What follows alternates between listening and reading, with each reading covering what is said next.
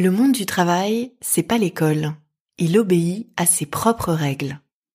Je m'appelle Clara Mollet et ce que je partage ici avec vous, ce sont tous les enseignements acquis jour après jour au cours de ma carrière.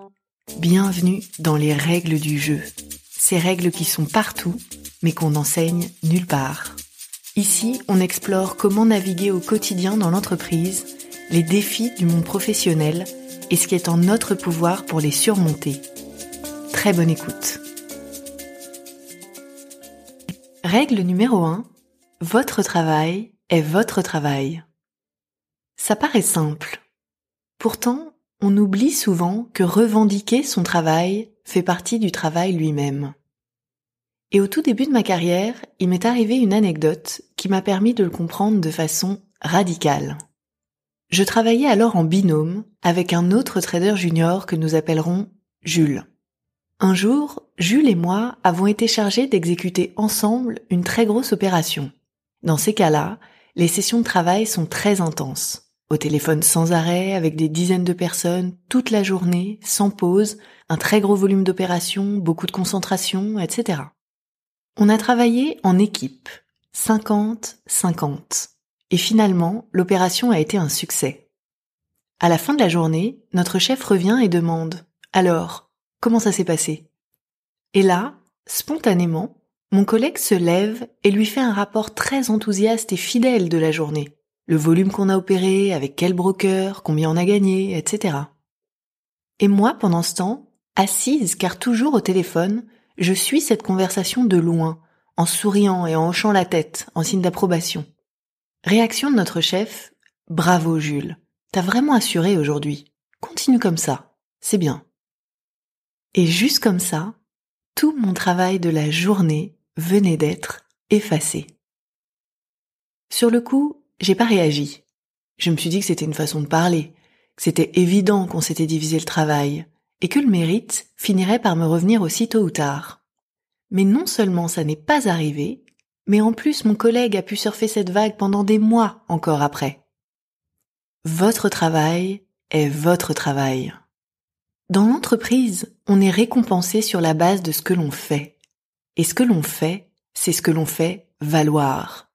Qu'il s'agisse de vos idées, vos initiatives, vos réussites, innovations, négociations, l'important est que vous soyez reconnu pour celles-ci, par vos chefs, mais aussi par vos collègues. Et ça passe souvent par de petites choses. Dans l'anecdote que je viens de raconter, par exemple, ça voulait simplement dire me lever aussi et participer au compte-rendu.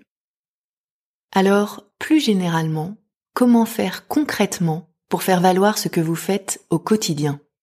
Voici trois moyens très simples de rappeler à votre entourage que votre travail est bien votre travail.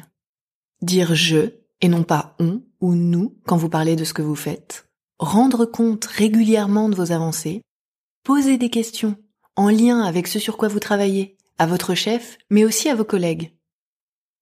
Malheureusement, ça ne suffit pas toujours, car dans l'entreprise, il peut arriver que d'autres cherchent à s'attribuer le mérite de ce que vous faites, ou du moins à partager ce mérite avec vous. Et dans ces cas-là, revendiquer son travail devient beaucoup plus complexe. C'est désagréable, on ne sait pas toujours comment faire et on a tendance à s'inventer des excuses pour ne pas réagir et laisser passer.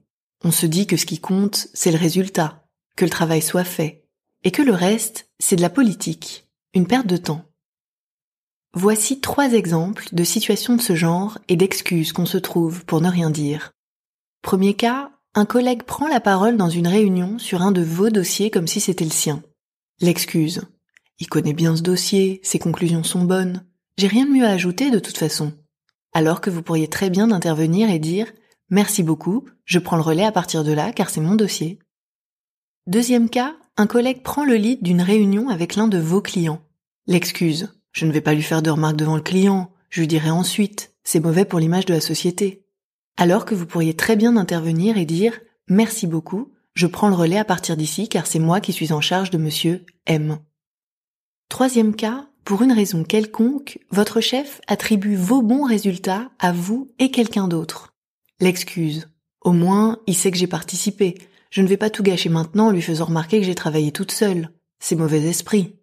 Alors que vous pourriez très bien dire Merci beaucoup, j'ai beaucoup appris en pilotant seul ce projet.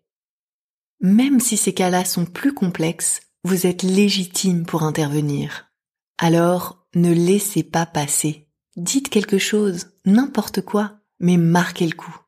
À voix haute. Être performante ne suffit pas. Il faut aussi que ça se sache. Et il n'y a que vous pour le faire savoir. Votre travail est votre travail. C'est la règle du jeu, alors à vous de jouer.